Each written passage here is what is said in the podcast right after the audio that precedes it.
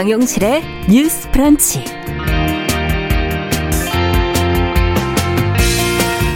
안녕하십니까 정용실입니다. 3월 새학기를 지금 앞두고 있네요. 정부가 이제 등교 수업을 원칙으로 하되 유치원생 또 초중고교생에 대해선 일주일에 두 번 집에서 신속 항원 검사를 하고 음성임을 확인한 뒤에 등교를 하도록 하는 지금 방안을 검토하고 있습니다. 어, 뭐 필요한 조치라면 받아들여야 되겠지만 또 어린아이들에게는 한편에서는 너무 가혹한 것 아니냐 하는 반응도 나오고 있는데요. 아이들이 정말 그렇게 힘들어지는 것인지 또 이 방안이 최선인지 같이 한번 고민해 보겠습니다.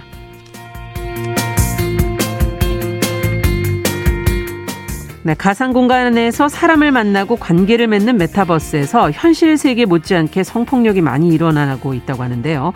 그 양상이 점점 심각해져서 대책이 필요하다 하는 목소리가 나오고 있습니다. 국외 언론에서는 어떤 시각으로 무엇을 지적하고 있는지 같이 한번 들여다보겠습니다. 2월 15일 화요일 정용실의 뉴스 브런치 문을 엽니다.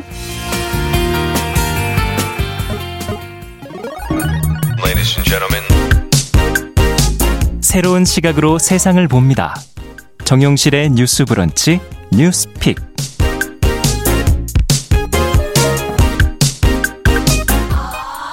정용실의 뉴스 브런치 항상 청취자 여러분들과 함께 프로그램 만들어가고 있습니다. 오늘도 유튜브로 600분이 넘는 분이 들어오셨네요. 감사드립니다.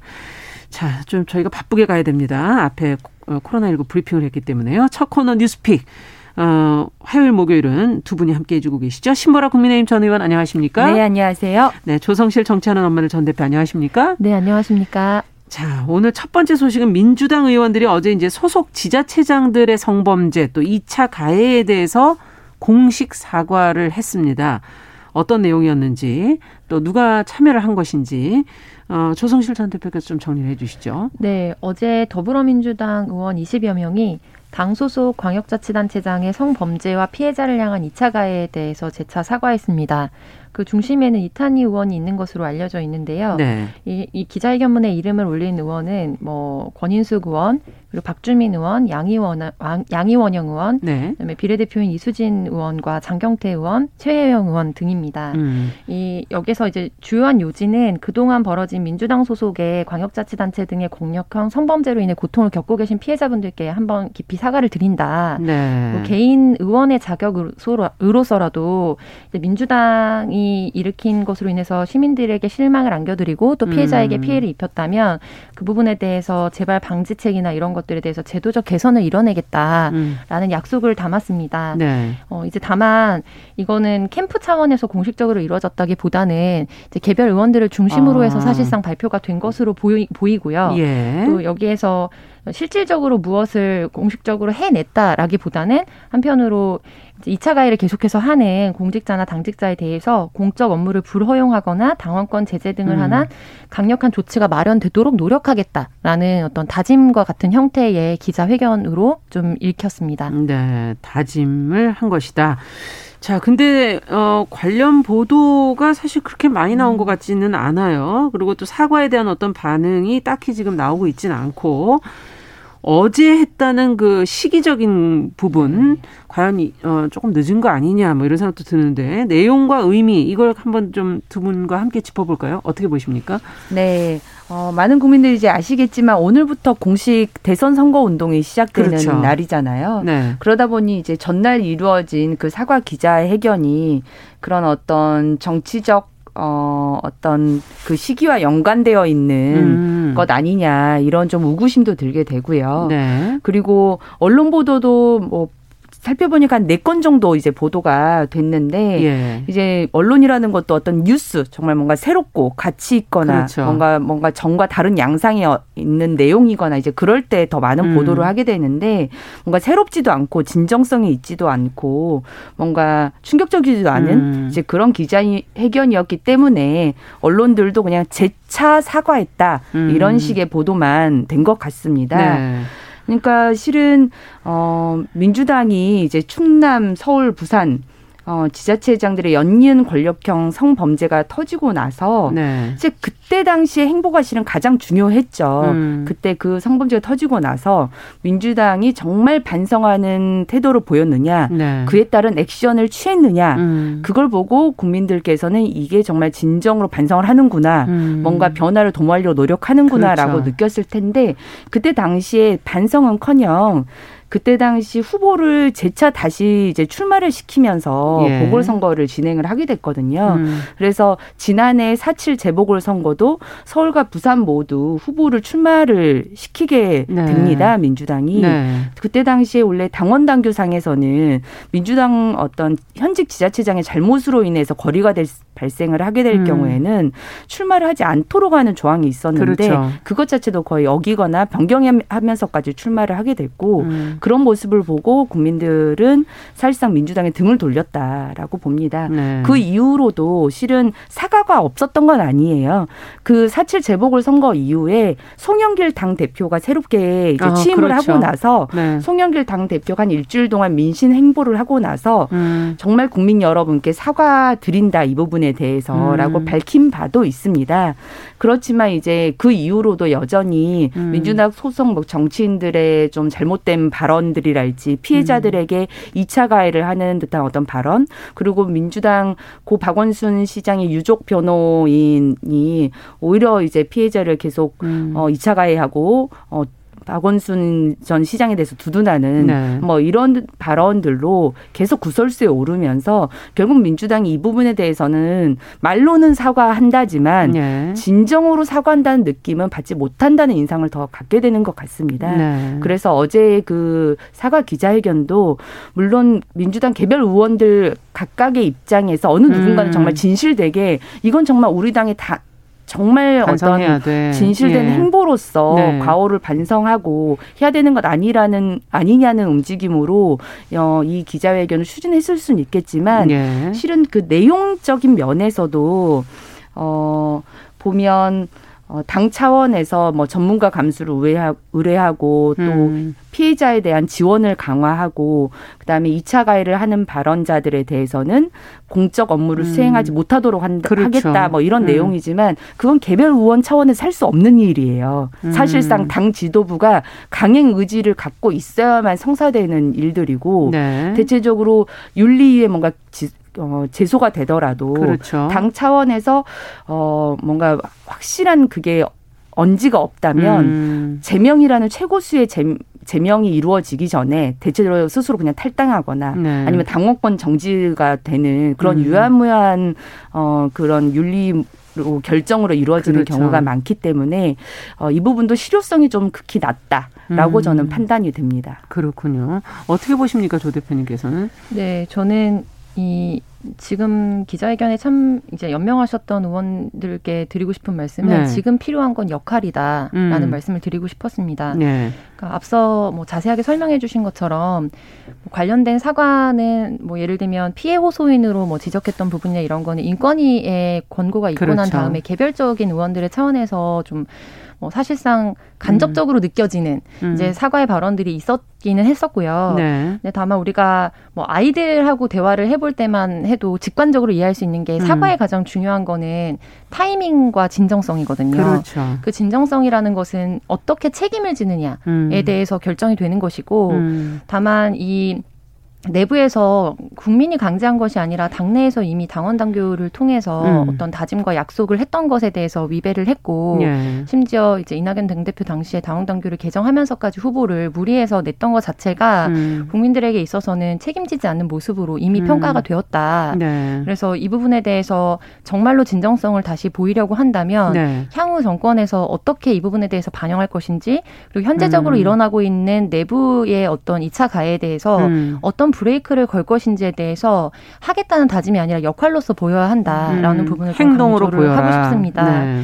이게 뉴스에 미반영된 부분을 언급해 주셨는데 만약에 뉴스에 많이 일파만파 보도가 됐다고 하더라도 네. 사실상 이번 표심에는 반영되기 어려웠을 것이라고 저는 음. 판단을 하고요. 네. 이 시점은 공식적인 선거운동을 앞둔 것도 있지만 오거돈 전 이제 부산시장이 고법에서 징역 3년형의 실형을 다시 한 번 더 확인받는 네. 일이 지난주에 있었기 때문에 그런 음. 부분에 대해서도 다시 한번 좀 반영이 된 결과라고 음. 보입니다. 음. 근데 공교롭게 지금 대선의 뭐 논란의 중심 여러 가지 검증의 대상이 이제 정책이나 어떤 미래지향성보다는 사실상 신변 중심의 음. 어, 이야기들이 많이 나왔던 것이 사실이고 그렇죠. 그 한가운데에는 굉장히 여성 혐오적인 발언이나 예. 코멘트들도 예. 많이 있었거든요. 네. 그러니까 예를 들면 이제 타당의 뭐 배우자에 대한 서로의 논란이나 이런 것들 음. 중심에 뭐 주가 조작 논란이라든지 이런 등등에 음. 예, 실질적으로 이제 공직자로서 향후에 어떤 재발 이게 공적인 공권력과 연결돼서 음. 뭐 예를 들면 유사한 뭐 또 위험이 발생하지 않을까에 대해서 국민들에게 음. 가치 판단을 줄 수 있는 검증은 굉장히 공정하고 엄격하게 이루어져야 한다고 생각합니다. 네. 다만 그 바탕에 있는 지지자를 비롯한 이제 극성 지지자들의 여혐적인 어떤 발언이나 콘텐츠들이 음. 많이 쏟아지고 있는 상황에서 이미 있었던 이제 뭐 그 광역 지자체단체장들의 성범죄에 대해서는 당연히 사과와 재발 방지가 있었어야 하는 것이고요. 음. 타당에 대해서도 그렇고 자당에 있어서도 내부적으로 우리가 이제 이런 부분에 대해서는 선을 넘지 말고 음. 최소한 이제 우리가 지켜야 될 어떤 윤리의 선이라든지 정치적인 선을 마련하자라고 음. 지지자들과 당내에 있는 지도부들을 설득해내는 역할을 하는 것 음. 그것이 국민에게 있어서는 진정한 사과의 의미로 받아들여질 것이다. 그렇군요. 네. 네. 당 지도부를 어떻게 설득해내느냐 이런 역할을 해야 된다. 음. 행동을 보여라 이런 의미를 얘기해 주셨어요. 또 추가해 주실 말씀이 혹시 있으세요? 네, 음. 아니요, 네. 자, 그럼 앞으로 또 이 문제가 어떻게 될지 또 앞서 얘기해 주신 것처럼 표심에 과연 반영이 될지 한번 또 지켜보도록 하겠습니다. 자, 두 번째 뉴스로 좀 가야겠네요. 어, 지금 또 코로나19 오미크론 확산 상황이 지금 계속 심각해지고 있어서 개학은 지금 이제 날짜가 다가오고 음. 있고 여러 가지 걱정이 학부모들 입장에서 많습니다. 교육부가 지금 유치원생 초등학생 일주일에 2회 집에서 검사를 한 뒤에 등교시키는 방안을 검토하겠다 지금 이런 내용이 발표가 돼서 어, 부모 학부모들 입장에서는 좀 아이들 너무 힘들게 하는 거 아니냐. 너무한 거 아니냐 이런 이야기들이 지금 나온다 그러는데 그 내용이 어떤 방안인지 거기에 대해 어떤 반응들이 또 나오고 있는지를 신보라 의원께서 정리해 주시죠. 네, 교육부가 14일 정례 브리핑을 통해서 밝힌 내용인데요. 네. 어, 유치원 초등학생뿐만 아니고 중고교와 교직원들까지도 확대하는 것까지도 지금 내부 협의 중에 있다고 합니다. 네. 최종적인 선제 검사 횟수, 그다음에 키트 사용법, 배부 음. 방식 등은 시도 교육청과 추가 협의해서 오는 16일 발표키로 했습니다. 16일. 지금 알려진 방안에 따르면 등교를 시작하는 3월부터 유치원 초등학생은 3월 첫째 주에는 한 번, 네. 네. 둘째 주부터는 일주 이외에 자가 검사를 실시해서 결과가 음성이면 등교할 수 있고요. 예. 양성이면 PCR 검사를 받도록 권유가 될 예정입니다. 예. 학부모 커뮤니티 사이에서는 찬반 의견이 엇갈리긴 음. 하는데요. 아이들이 코로나19 검사를 받는 것을 무서워하는데 일주일에 일주일에 두 번씩이나 필수로 받아야 하는 것은 너무 가혹한 음. 처사라는 반응도 있고요. 어, 또한, 어, 어쨌든 최대한 많은 학생들이 등교를 해서 수업을 받기 위한 어쩔 수 없는 합리적인 선택이다라고 음. 하는 의견도 있습니다. 네. 다만 청와대 국민청원에도 반대 글이 게재가 됐는데 하루 만에 2만 4천여 명의 어. 동의를 얻고 있, 있는 상황입니다. 네. 자, 이 문제를 어떻게 좀 들여다봐야 될지 조 대표님께서는 어떤 점을 주의해서 지금 보고 계십니까? 네, 지금 뭐 백신 접종률과 음. 그리고 뭐 중고등학생이나 초등학생 사이에서 이제 확진자가 급증하고 있는 네. 추세를 반영했을 때는 일정 부분 왜 이런 고민을 하게 되었는지에 대해서는 좀 동의가 되는 음. 부분이 당연히 있습니다. 다만 현재 현장에서 굉장히 혼선이 일고 있는 것은 네. 일관성의 문제와 철학의 문제 때문에 거부감이 많이 드는 거라고 생각이 드는데요. 어떤 문제인가요? 그 일관성이라는 네. 것은 지금 우리가 전체적으로 방역 지침을 굉장히 음. 대폭 이제 하향을 해서 맞아요. 열어둔 상황에서 음. 학교에 등교하려는 그리고 심지어 유치원에 등교하려는 아이들에 대해서는 상향을 시키는 부분에 음. 대해서 물론 접종자의 비율이 차이가 난다고는 하지만 예. 그 전에도 일상적인 이제 어른들의 생활을 유지를 하되 음. 작년 재작년 지나면서 가장 크게 규제를 받았던 것이 학교 등교의 부분이었거든요. 네. 음. 3분의 1로 줄여서 등교를 그랬죠. 한다든지.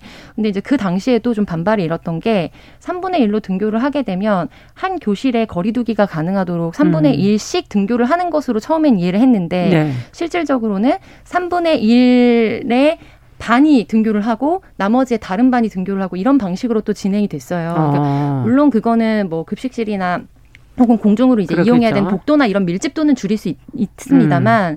이제 희생하는 어떻게 보면은 각 가정에서의 이제 뭐 추가적으로 돌봄의 문제라든지 맞아요. 이런 것들이 연쇄적으로 발생을 하는데 음. 이제 그렇게 각 가정에서 담, 어, 노력을 하고 있는 거에 비해서 현실적으로 어 이게 과연 정말 효율적인 방법인가에 음. 대해서 좀 의구심이 처음부터 잃었던 부분이 있었던 거죠. 그렇군요. 근데 이제 지금 현재 와서 좀 공교롭게 동시에 음. 어, 성인에 대해서는 굉장히 대폭 이런 부분을 열고 학생들에 대해서 엄격하게 단 단속하는 부분 음. 그리고 이제 아이들의 치명률이나 이런 거를 중심으로 해서 음. 어린이의 백신 접종이나 이런 거와도 좀 연결이 되는데 네. 계속해서 사실 어린이와 청소년에 대해서는 그렇게까지 강제하거나 어려운 일은 음. 없을 것이다라는 메시지가 재차 누적해서 나왔던 상황에 지금 이 상황에서 갑자기 또 학생들이 주 음. 2회씩 이제 이제 자가 검사를 해야 된다는 부분들 이거에 대해서 조금 받아들이기 어려운 예. 부분이 당연히 있을 수밖에 없고요. 그리고 좀 일례로 보자면 이게 받아들이는 정책 대상자를 음. 보호하기 위한 조치도 가장 큰 거잖아요. 네. 근데 전체의 방역 관리 차원뿐만 아니라 내 아이를 지키고 우리 아이들을 지키기 위해서라는 것을 직관적으로 이해하기 위해서는 아이들의 받아들일 때 아이들의 안전이 좀더 그렇죠. 우선적으로 고려된다라는 네. 이해가 있어야 되는데 지금 제 아이가 일곱 살이거든요. 음. 근데 이제 어린이집 같은 경우에는 보건복지부 산하에서 관리를 아, 하고 있고 예. 유치원 같은 경우에는 교육부에서 교육부 하고 있습니다. 근데 네. 내일 발표가 어떻게 날지는 모르겠지만 현재 예. 상황은 교육부의 지침이기 때문에 아. 같은 아이가 어린이집에 가게 됐을 때는 현재 상황에서는 이제 괜찮고. 규제를 받지 않고 유치원을 가게 됐을 때는 규제를 받게 되는 굉장히 이렇게 일관되지 않은 어떤 그러네요. 상황들이 발생을 하는 거거든요. 안에서는. 네. 그래서 음. 이런 부분에 있어서 이제 아이들과 가정이 담보해야 되는 실익 대비 현실적으로 이게 정확도도 떨어지는데 음. 어느 만큼의 효과를 볼 수 있을 것인가 이런 부분에 대한 우려와 음. 좀 어, 반대적인 마음들이 가장 큰 일관성이 그런 부분에서 지적이 될 수밖에 네. 없는 거군요. 네. 어, 신보라 의원께서는 어떻게 보십니까?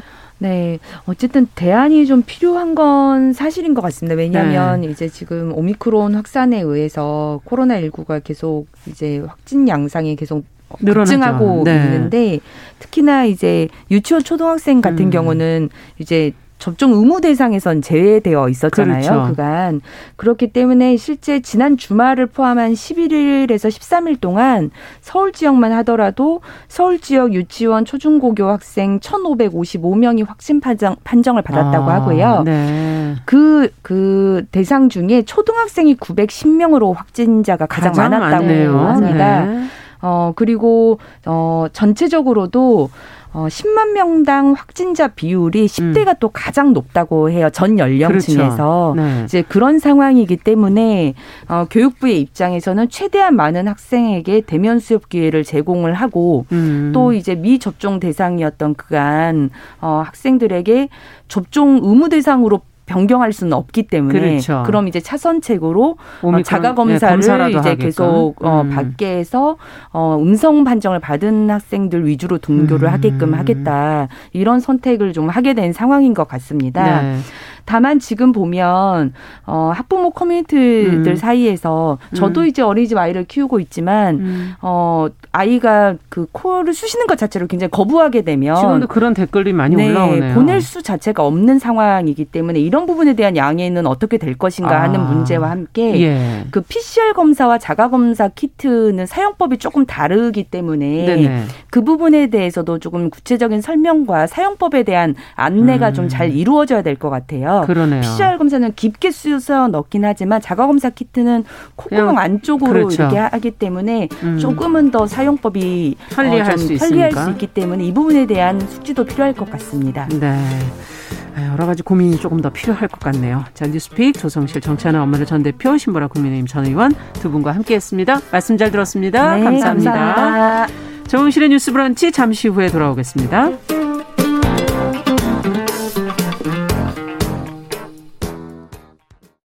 지금 시각은 11시 30분입니다. KBS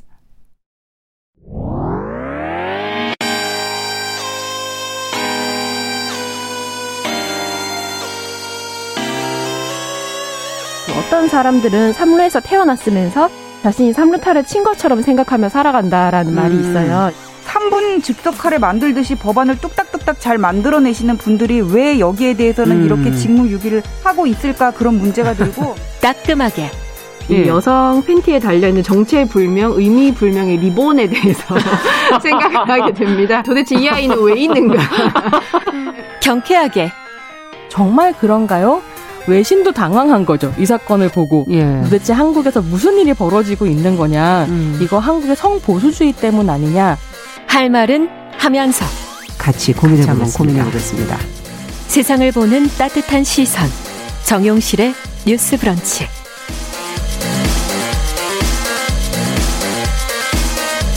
네, 정용실의 뉴스 브런치 듣고 계신 지금 시각 11시 31분입니다. 자, 시인의 시선으로 뉴스와 세상을 좀 들여다보도록 하죠. 시시한가. 오늘도 방수진 시인 자리해 주셨어요. 어서 오세요. 네, 안녕하십니까. 오늘은 어떤 얘기를 해볼까요? 네, 오늘은 좀 등골이 예. 오싹할 이야기를 준비해 봤는데요.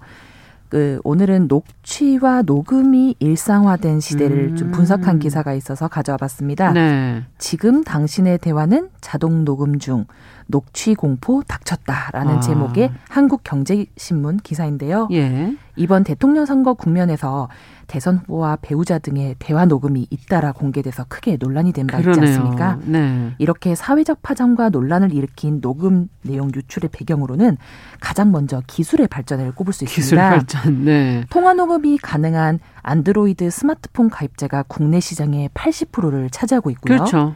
녹음된 내용을 자동으로 문서화해주는 기술도 발전해서 누구나 녹취록을 만들 수 있게 된 겁니다. 아, 네. 녹취 녹음 기능은 다양한 목적으로 활용되고 있는데요. 부서 회의 내용을 놓치지 않으려고 휴대폰 녹음 기능을 켜놓는 회사원도 있을 수 있고요. 맞아요. 환자의 폭언, 성희롱이나 선배 간호사의 어떤 괴롭힘이 발생했을 때를 대비해서 항상 초소형 녹음기를 챙기는 아. 간호사도 있을 수 있죠. 수업 내용을 녹음하는 학생들도 물론 많습니다. 요즘에 많더라고요. 네. 그 중에서도 통화나 대화를 녹음하는 사람들은 자기 방어를 가장 큰 이유로 꼽는다고 합니다. 음. 직장에서 부당한 대우를 받거나 계약을 체결할 때 손해를 보지 않기 위해서 증거를 남긴다는 음. 건데요. 악의적인 편집으로 사실 오해받는 사람도 여기는 생길 수 있고요. 네. 부작용도 만만치는 않습니다. 음. 이런 녹취의 일상화를 바라보는 전문가들의 시각은 대체로 비슷한데요.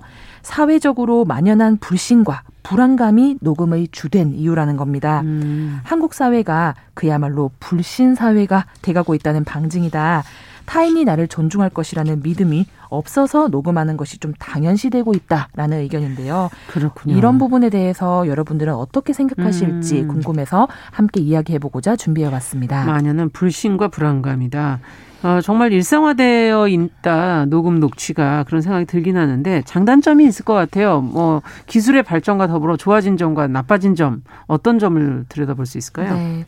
먼저 좋은 점을 좀 살펴보자면 저는 음. 크게 세 가지 정도로 꼽아볼 수 있다고 보는데요. 네. 첫째는 유용한 정보를 보유할 수 있게 하는 어떤 정확한 기록의 측면에서 음. 좋다고 보고 둘째는 피해자 입장에서 증거 확보를 할 수 있다. 음. 세 번째는 일상생활 속에서 명확한 팩트 체크가 가능하다. 이것이 큰 장점이 아닐까 싶습니다. 정확한 기록을 좀 먼저 보면 일상에서 말로 사라지는 것들이 참 많아요. 그쵸. 대화를 하다가 툭 나왔던 좋은 아이디어들도 기록하지 음. 않으면 사라져 버리고 멋진 강의를 들었었는데 돌아서면 기억이 나지 않을 때이 음. 녹음을 통해서 정보 보관을 가능하게 해준다는 거죠. 네. 두 번째는 증거 확보인데 이 불공정 대우나 이제 불합리한 대우를 받았을 때 자신의 피해를 입증할 수 있는 가장 확실한 방법이 음. 이 녹취 녹음이다 보니까 피해자 입장에 놓인 사람들에게는 정말 동화줄과 음. 같은 도구가 아닐까 싶습니다. 마지막은 팩트 체크인데 일상 살아가다 보면요.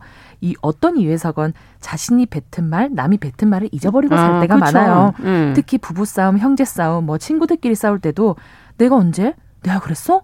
몰라? 나 기억이 안 나는데. 이거 어디 어, 인사청문회 이럴 때 많이 들은 참 답답하거든요. 저는 모르겠습니다. 이렇게 하면 맞아요. 나는 그렇게 들었는데 아니라고 딱 잡았다면 음. 참 시간 돌릴 수도 없고 말이죠. 음. 그럴 때는 그래 내가 녹음해 놓은 거 있으니까 그거 들어보면 되겠다라고 하면 이제 상황 종결이죠.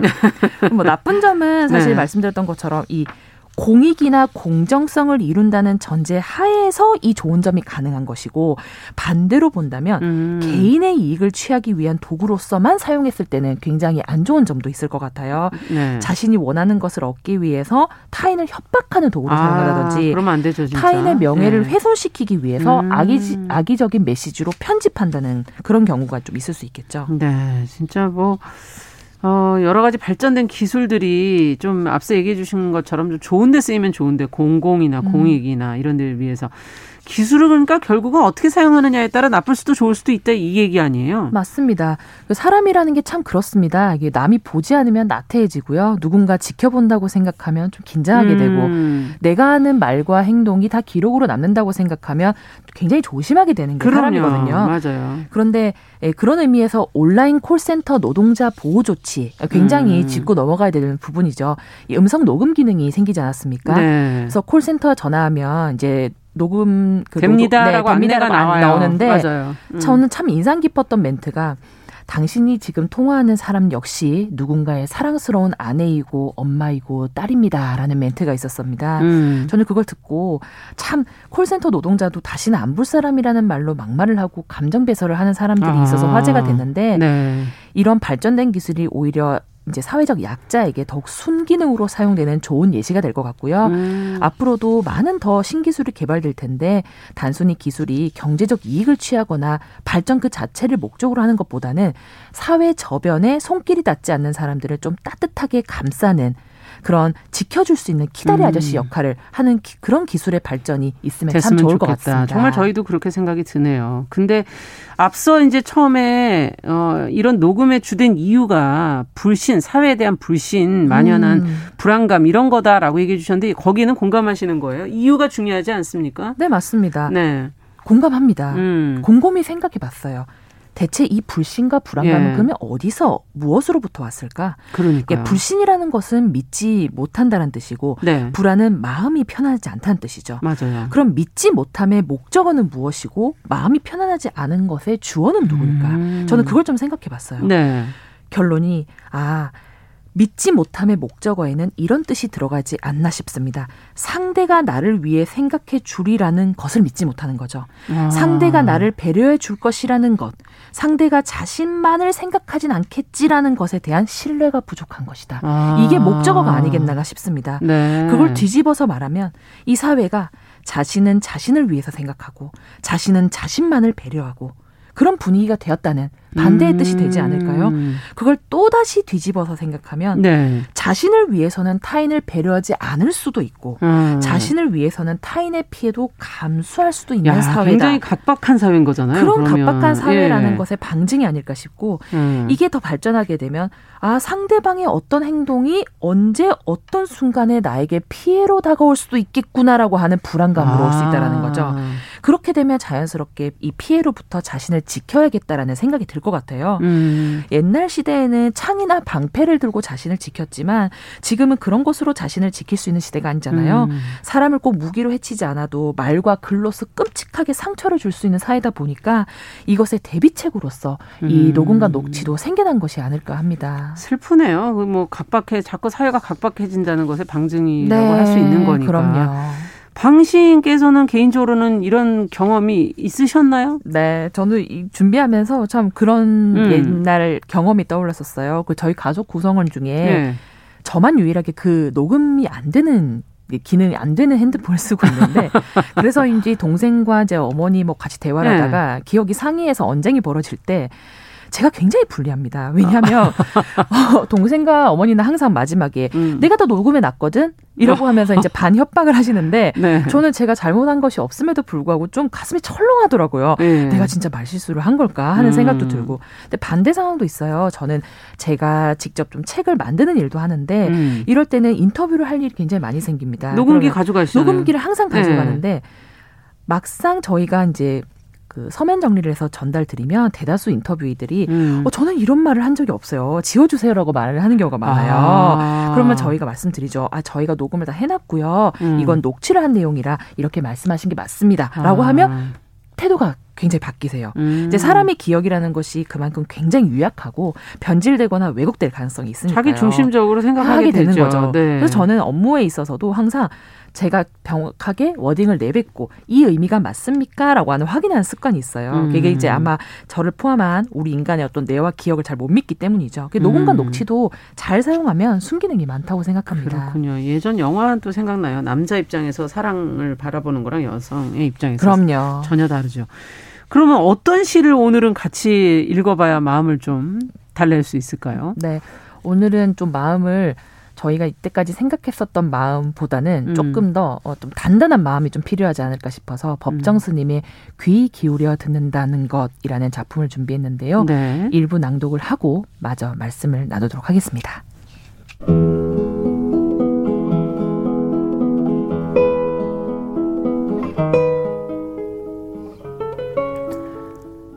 귀 기울여 듣는다는 것, 법정. 귀 기울여 듣는다는 것은 침묵을 익힌다는 말이다. 침묵은 자기 내면의 바다이다.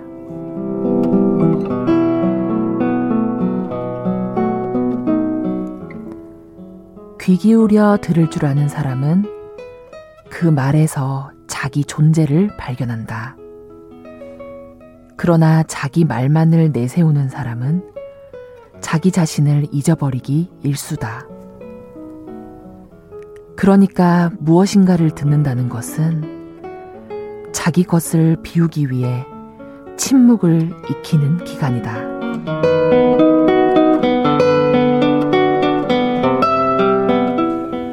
야, 역시 법정 스님 듣고 말하는 것이 무엇인지에 대해서 그냥 정리를 해 놓으셨네요. 네.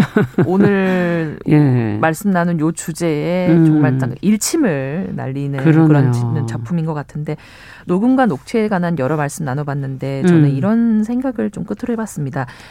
듣는다는 게 뭘까? 듣는다는 게 뭘까? 네, 그리고 음. 더 나아가서 진실하게 듣는다는 것은 무엇일까? 음. 이게 녹음을 한다는 것도 결국엔 상대방의 이야기를 듣고 기록을 남기는 건데 음. 우리가 녹음과 녹취를 하는 이유 중에 불신과 불안도 있다는 얘기를 말씀을 나눴잖아요. 네. 그런데 나의 이야기를 진정으로 누군가가 들어주고 그것을 기억해 준다고 음. 느낀다면 법정 스님의 말처럼 타인의 이야기를 자신의 이야기처럼 듣고 느끼고 또 배우는 사람이 많다면 오늘 나눴던 녹음과 녹취에 대한 이런 이슈가 과연 생겨났을까 하는 음. 의문이 들었습니다. 내가 하는 말을 타인이 원하는 방식으로 곡해하고 음. 나의 마음을 자신이 원하는 이익을 위해서 자의적 해석을 하고 음. 자기 말만을 내세우는 사람들이 많아지면서 우리 사회도 자연스럽게 그렇죠. 녹음과 녹취에 대한 관심과 사용도가 높아진 게 아닐까 하는 생각이 드는데요. 음.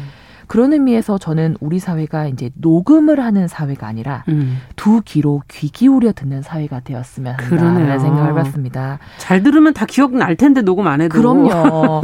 그나 네. 제대로 듣지 않았다라는 방증일 수도 있고. 그렇죠. 법정 스님이 이제 귀 기울여 들을 줄 아는 사람은 그 말에서 자기 존재를 발견한다. 아, 그 말 너무 멋있었어요. 무엇인가를 듣는다는 것은 자기 것을 비우기 위해서 침묵을 익히는 음. 기간이다. 이 말씀을 하셨듯이 음. 귀 기울여 듣는 삶이라면 그러니까 그 침묵을 진심으로 받아들이는 음. 삶이라면 아마도 타인의 말 한마디 한마디를 좀 존중하고 음. 배려할 줄 아는 삶이 아닐까 싶어요. 그러네요. 그런 삶이라면 뭐 녹음과 녹취 음. 필요하지 않을 수도 있겠죠. 음. 여러분들께서도 오늘부터는 이 매사에 녹음을 준비하는 삶이 아니라 예. 귀 기울여 들을 수 있는 이두 귀를 준비하는 아. 삶을 어, 준비해 보시는 게 어떨까. 그러네요. 네, 그런 생각을 좀 해봤습니다. 네, 그렇게 된다면 아주 서로의 마음이 전혀 달라지지 않을까. 되겠죠. 네, 네. 그런 생각이 드네요. 시시한가 오늘은 녹음과 녹취가 일상화된 시대 우리가 그 안에서 생각해 볼 것이 무엇인지 방수진 시인과 함께 이야기 나눠봤습니다. 말씀 잘 들었습니다. 네, 감사합니다.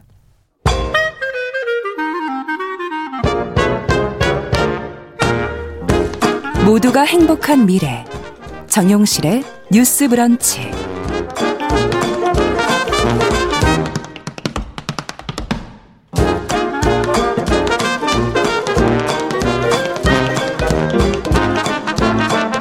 네, 정실의 뉴스 브런치 듣고 계신 지금 시각 11시 45분이 향해가고 있습니다. 저희 이제 국제사회 이슈 생각해 볼 만한 외신 기사 같이 좀 들여다보겠습니다. 아, 조윤주 외신캐스터 자리해 주셨습니다. 어서 오십시오. 네, 안녕하세요. 네. 오늘은 뭐 가상현실 속에서 벌어지고 있는 성범죄에 관한 이야기를 좀 해보자 네. 그러셨는데 특히 뭐 한동안 뭐 주식하시고 이런 분들한테 네. 화제가 됐던 메타버스 네, 얘기를 맞아요. 하신다고 해서요. 굉장히 핫한 주식이 되고 가상 세계인데 네, 네, 예. 맞아요. 여기서 어떻게 그 범죄가 또 나온다는 건지 저는 일단 이해가 좀 잘 안 되고. 네네. 네. 어... 어떻게 한 가상현실 이거 좀 설명을 해주세요. 네. 그 페이스북 다들 아실 겁니다. 네. 이제 메타라고 이름을 바꿨고요. 음. 그 메타의 자회사 중에서 호라이즌이라는 회사가 있는데요. 아. 그 자사의 가상현실 social 메타버스 플랫폼 호라이즌 월드에서 네. 성희롱 등 성범죄가 발생한 일이 있었다고 합니다. 그래서 아. 그 아바타라고 나 대신에 그 그렇죠. 그 가상 공간에서 활동하는 이 캐릭터? 아바타 캐릭터 사이에 음. 일정 정도 거리가 유지되는 기능을 회사가 도입을 한 겁니다. 아. 뭐 개인 경계 personal boundary라고 이제 이렇게 표현하는 건데요. 뭐 눈에 보이진 않습니다만 어, 만약 이제 진행자님과 저 사이에 이게 1.2m 정도 되겠죠. 예. 그러니까 그 가상 공간에서도 1.2m의 공간에 떨어져 있기 때문에 그러니까 터치를 할 수가 없는 겁니다. 아. 네. 그래서 이제 그거 설정을 해놓은 거죠. 네. 어, 그래서 이게 되면서 어, 개인 스스로 경계 범위를 설정하는 기능까지 추가로 돼 있고 일단 기본은 1.2m. 네, 그냥 아무 설정 안 한다면은 그냥 기본 거리가 되고 네, 내가 거기에 따라서 이제 더 넓힐 네네네. 네, 수도 네. 있고 좁힐 수도 있고 네, 하는 건 설정을 자기가 할 수 있다. 네. 아. 네. 메타버스는요 음. 현실 세계를 동일하게 또는 약간 변형해서 구현한 온라인 공간입니다. 그렇죠. 요즘에 명품들도 메타버스에서 상품을 팔기도 하고 예. 하는데요. 어, 이 공간에서는 사람들이 자신의 디지털 캐릭터 아바타를 이용해서 음. 뭐 게임도 하고 대화도 하고 음. 사교 생활도 하고 여러 가지 다 할 수 있습니다. 음. 문제는 이 아바타로 개인 간의 상호가 관계가 직접적으로 어, 되니까 되기 때문에 네. 뭐 나쁜 말을 한다든지 아. 욕을 한다든지 인신공격한다든지 이런 현실에서 벌어지는 똑같이 공간상에 벌어지는데요. 아. 그러니까 meta가 초를 의미하는 meta 그리고 universe verse에서 메타버스라고 얘기를 하는 건데 어, 가상과 현실이 음. 동시에 존재하는 또 다른 공간이다 라고 보시면 되겠습니다. 가상 세계라서 좀 음, 음. 약간 저는 이상적으로 너무 생각을 했는가 보네요. 네. 그 안에서는 뭔가 좋은 일만 일어날 것 같다는 그런 네. 상상을 했었는데 그 안에서도 이런 욕설이라든지 이런 것도 네. 있을 수 있고 심지어 성범죄까지 네. 있었다는 거예요? 네, 맞습니다. 어. 이 메타버스에서 발생한 성추행 사건 때문에 말씀드린 거리두기를 음. 하게 된 건데요. 이 이제 가상의 공간이 있고 거기서 어, VR 헤드셋 이렇게 좀 굉장히 큰 음, 고글 같은 형태로 생긴 그걸 머리에다 쓰는 거죠. 네네 오큘러스, 모자처럼. 네, 오큘러스라고 하는데요. 네. 이 오큘러스가 VR 기기를 만든 회사이고 전 세계 VR 기기의 75%를 점유하는 아. 굉장히 큰 회사고 메타가 이걸 인수했다고 해요. 네. 그래서 어, 페이스북 계정이 있고 이 오큘러스라는 기계를 끼게 되면은 음. 굉장히 생동감 있게 그 가상 공간에서 제가 놀 수도 있고 사람도 사귀고 뭐 여러 가지 예. 활동을 할 수 있게 된 겁니다. 어, 그래서 이제 이 페이스북이 굉장히 야심차게 음. 앞으로 이 메타버스 세계를 우리가 장악해 보겠다라고 얘기를 하면서 이름도 바꾸고 네 이름도 예. 바꾸고 12월 달 작년 12월 달 출시를 한 건데요.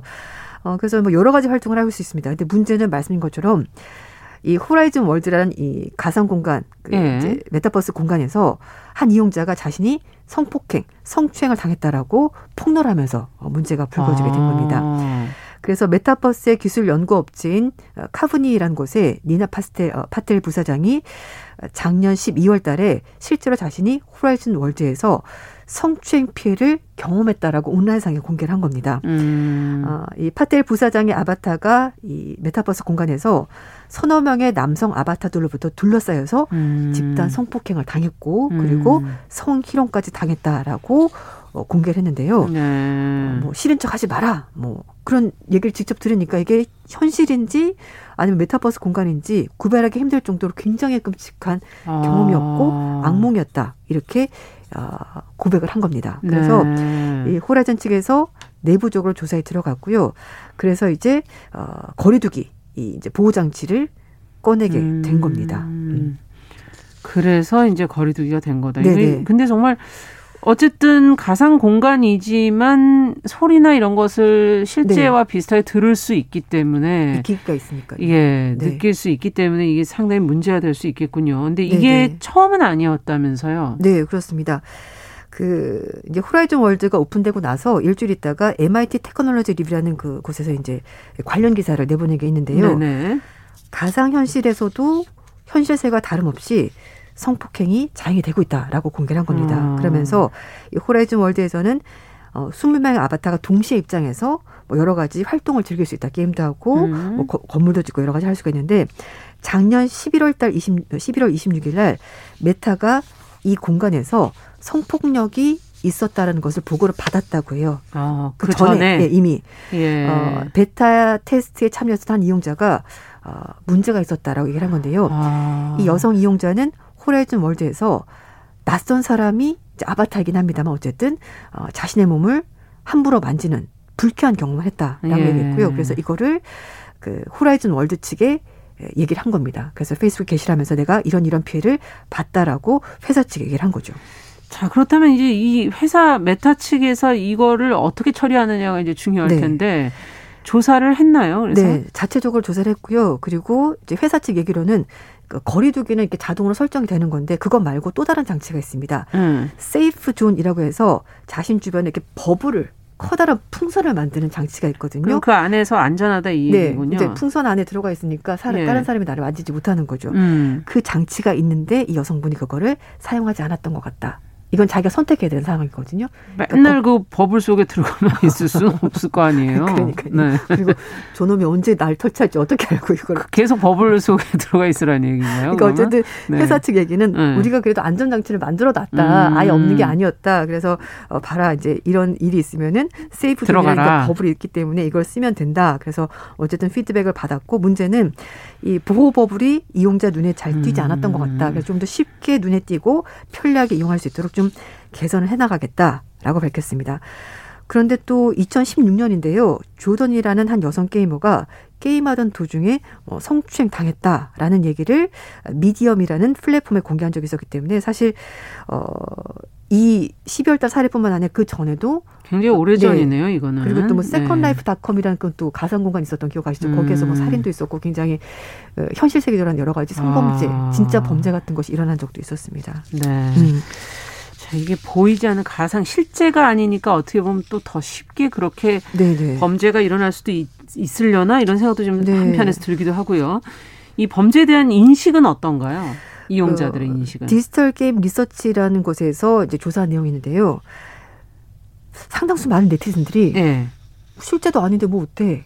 약간 이런 반응을 보이는 아. 네티즌이 많았고 근데 또 반대로 피해자들은 가상현실이지만 자신의 아바타가 당한 성추행이 현실 세계와 너무나 유사해서 아. 굉장히 불쾌하고 수치감이 들었다, 수치심이 음. 들었다 이렇게 얘기를 한 겁니다. 그래서 오하이오 주립대학교의 제시 폭스 교수는 성추행은 신체적인 것만 한정하는 것이 아니다라고 음. 얘기를 하면서 그렇죠. 언어적으로 그리고 가상 공간에서 벌어지는 여러 가지 성추행들도 다 포함이 되는데 이걸 좀 아. 명심할 필요가 있을 것 같다고 지적을 했습니다. 네. 지금 이 메타버스 플랫폼 이용하는 사용자는 어느 정도 될까요? 우리나라도 이런 플랫폼이 있잖아요. 네. 제페토. 네. 네. 어, 네이버, 네이버 사는 거 있는데요. 어, 제페토 같은 경우에도 작년에 가입자 수가 2억 5천만 명 돌파했습니다. 음. 어, 이 중에 90%가 해외 이용자인데요. 아, 90%가 왜냐하면 제페토가 케이팝 컨텐츠와 결합이 되면서 아. 동남아시아의 케이팝 매니아들이 정말 많지 않습니까? 네. 이제 매니아들이 접속을 하면서 숫자가 급속도로 늘어났고 음. 또 하나는 가입자의 80%가 Z세대. 그러니까 1990년대 중반부터 2000년대니까 거의 이제 주로 20대가 굉장히 많이 활용합니다. 그렇군요. 사실 제 주변에도 뭐 로블록스나 제페토나 이렇게 하는 친구는 없습니다. 제 네. 나이 또래는. 그러니까 이용자 나이가 어떻게 됩니까? 네. 그러면 전체적으로 보면 닐슨 코리아 조사를 보면은요. 제페토 같은 경우에는 7살에서 12살, 그 초등학생 나이죠. 어. 그 나이가 50%, 13살부터 18살까지가 20%. 그리고 초등학생이 제일 많군요. 네. 그리고 제 조카도 로블록스 하거든요. 네. 제 친구 딸도 로블록스를 하고. 어. 그래서 이제 전체 이용자 10명 가운데 7명이 아동 또는 청소년입니다. 음. 그리고 성별로 봤었을 때는요, 77%가 여성입니다. 음. 그리고 또 다른 서비스인 로블록스도 7살부터 12살까지가 50%, 13살부터 18살까지가 13%고요. 로블록스는 이용자의 절반 이상, 55%가 여성 이용자입니다. 아. 어, 뭐 요즘에는 이 뭐 로블록스, 제페토 이런 거 모르면은 아이들 간에 대화가 힘들다라고 네. 얘기하는데 어, 로블록스는 자신의 아바타를 이용해서 게임을 직접 만들 수도 있고요. 음. 또 다른 이용자가 만든 게임에 내가 같이 들어가서 놀 수도 있습니다. 아 근데 지금 생각했던 것보다 이용자 중에 지금 10대가 많다. 이 얘기는 좀 들었어요. 제가 들어가서 하시는 분들이 초등학생하고 같이 하고 있다 이렇게 얘기를 네네, 하시더라고요. 근데 네, 여성의 비율이 높다는 거는 상당히 놀랍네요. 네, 그래서 일단 음. 말씀하신 것처럼 10대가 많고 음. 또 여성들이 많다 보니까 그 비율상으로도 아무래도 좀 이런 여러 가지 성범죄라든지 성추행의 피해자가 될 가능성이 높다라는 거죠. 그래서 음. 한 전문가는 뭐 텔레그램이나 다크웹처럼 이런 것에서 아동, 청소년 착취물이 돌아다니는 것처럼 메타버스도 얼마든지 신종 성범죄의 아. 어떤 장소로 활용될 가능성이 있다라고 네. 우려를 하고 있습니다. 그리고 실제 우리나라에서도요. 음, 부모님들이 상당 문의가 상당히 많아, 많다고 해요. 그러니까 뭐 아바타 따라다니면서 누가 막 안 좋은 말을 한다거나 메타버스 공간에서 원치 않는데 음. 친분 쌓기 위해서 갑자기 뭐, 뭐 메신저로 얘기를 한다든지 이런 그렇구나. 여러 가지 원치 않는 그런 어, 접촉이 있다라는 거죠. 그래서 예. 메타버스 등 그 신종 플랫폼에서 아이가 뭐 이상한 얘기를 들었다. 라고 하는 것을 음. 부모님이 들었다라고 이제 신고하는 경우도 있고 그렇군요. 상담하는 경우도 있기 때문에 이런 부분도 좀 어른들이 좀 더 신경을 써야 될 것 같습니다. 근데 이게 지금 뭐 새로 나온 거기 때문에 처벌할 수 있는 법이 있을까 이런 생각이 들어요 지금. 일단 우리나라에서는 스토킹 처벌법이라는 것이 있다고 음. 하는데요. 이제 이거는 뭐 전반적으로 뭐 이제 사실 이제 실제 생활에서 벌어지는 거 있긴 한데요.